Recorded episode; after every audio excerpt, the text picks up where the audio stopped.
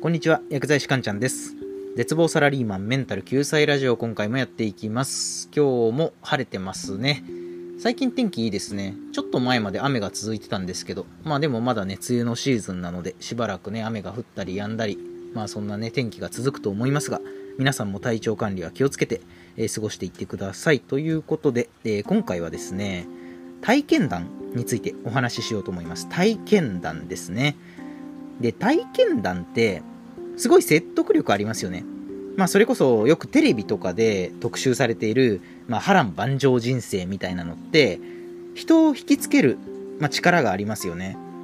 まあ、幸せな生活を送っていたけれども、会社が倒産してしまって、まあ、借金3000万円抱えて、人生どん底に落ちてしまった。けれどもそこから地道に働いていって、で、こういう素晴らしい人と出会って、で、それで人生の転機が訪れて、で、また会社を建てて、無事軌道に乗って、借金も返済して、また今では幸せに暮らしてるみたいな。こういったお話って聞くだけでこう一本映画見たくらいの感動がありますよね。で別にね、このストーリー自体が悪いっていうわけではないんですけど、一つだけ問題があって、そういったストーリーこそが世の正解と思い込んでしまうのが結構危ないですよっていうことです。ストーリー、そのストーリーが正解ですよって思い込んじゃうのが危ないってことですね。そこで今回は、体験談とは距離を保つというテーマでお話をしていきます。なぜ体験談を鵜呑みにしてはいけないのか。また体験談に触れた時ですね、どういった意識を持って接すればいいのか、参考にしてみてください。ということで、早速今日のテーマの結論で、体験談とは距離を保つ。で、これはね、なんで距離を保たなきゃいけないかっていうと、体験談には科学的要素と非科学的要素が都合のいいようにミックスされてるからなんですね。科学的要素と非科学的要素が都合のいいようにミックスされてる。完全に科学的要素だけ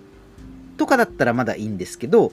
ある程度非科学的要素も含まれているっていうところがね、ちょっとまあなんというかタッチが悪いんですよね。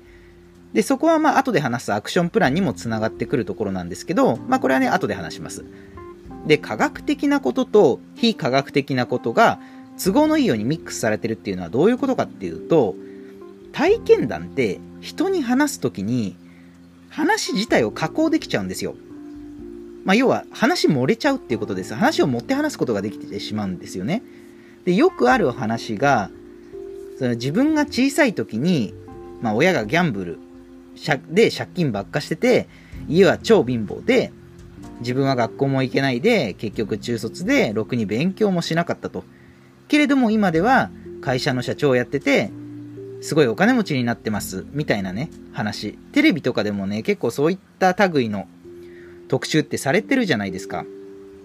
で、当の本人にね、こうインタビューしてる映像とかも流れるわけですよ。学生時代はどんな学校生活を送ってましたか？みたいにその社長にね、聞くわけですよね。で、そうするとその社長は、いや、学生の時はもう授業なんて全く受けないで、もう外でやんちゃばっかしてましたね、みたいな。で、そうすると、インタビューしてる人が、え、そんなにやんちゃだったのに、今では社長なんてすごいですね、みたいな。そういった話をするわけですよ。で、こういったテレビの特集を見た時にですね、まあ本当に頭悪い人って、学校に行ってつまんない授業を受けるより学校行かないで遊んでた方が社長になってお金持ちになれるんじゃねえとか思っちゃうんですよ。まあそんなわけないんですけどね。ここがね体験談の恐ろしいとこなんですよ。別にね冷静に考えれば勉強した方がいいに決まってんじゃんって誰でもわかるんですけど、でも体験談だと信じちゃうんですよ。で、なんで信じちゃうかっていうと、体験談ってストーリーだからです、ストーリー。で、冒頭にも述べたように、体験談って、まあ、それこそね、一本の映画を見たような感動を与えるように話を漏れちゃうわけですよ。人間って感動の生き物なので、あ、感情の生き物なので、そういった感情を揺さぶられるストーリーに引きつけられてしまうんですよね。小さい頃は超貧乏だった。自分も勉強してこなかった。人生どん底でした。でも今は社長です。お金持ちです。これ聞くと、おーって思っちゃいますよね。まあ、ところが実際は社長になる前にそれこそ血が滲むぐらい勉強してたかもしれないじゃないですか。小さい時にね、家は確かに超絶貧乏だったかもしれないけど、実は自分は図書館とか行って本読むのが好きだった。もう読書量だけで言ったらね、普通の人よりもね、はるかにね、本を読む人だったかもしれないですよね。ただそれ言っちゃうと、ストーリーの感動が薄れちゃうんですよ。実は裏で結構勉強してたんだよね、なんて言ったら面白みがないですよね。いやいや、そんな勉強してたら確かに社長になるよねで終わっちゃうんですよ。それよりかは、やっぱこう学生時代はずっとやんちゃしてて、勉強なんてもう1秒もしなかった。だけど今では社長です。の方が、やっぱ感動するわけですよ、人って。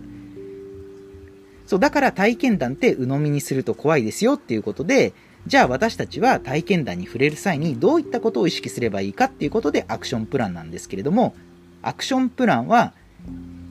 科学的なことと非科学的なことは切り分けて考えるっていうことですね。科学的なことと非科学的なことを切り分けて考える。で、ここ切り分けないでごっちゃにして考えてしまうと、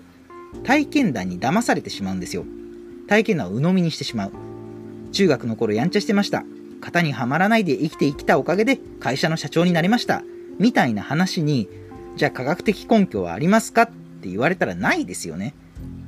そこに科学的根拠はないよねってなった時は、もしかしたら社長になったのには他に何か理由があるかもしれないって考えることが大切なんですね。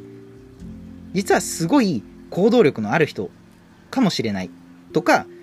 もともと IQ がめちゃくちゃ高い人かもしれないとか、まあいろいろ可能性が考えられるわけですよ。なので、非科学的な感動するような体験談に触れる機会があったらですね、いやちょっと待てよと。そこには科学的根拠がないよね。他にももしかしたら隠れた理由があるかもしれないなっていうふうに考えて体験談とうまく距離を保っていきましょうっていう今日はそういったお話でした。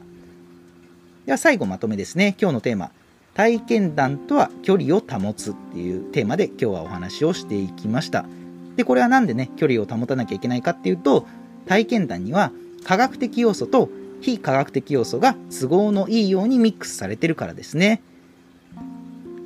具体的なアクションプランは体験談に触れるときですね。どういった意識を持てばいいかっていうと、科学的なことと非科学的なことは切り分けて考えましょうっていうことですね。非科学的なことがあったら、もしかしたら他にも何か隠れた理由があるんじゃないかって疑ってみることが大事です。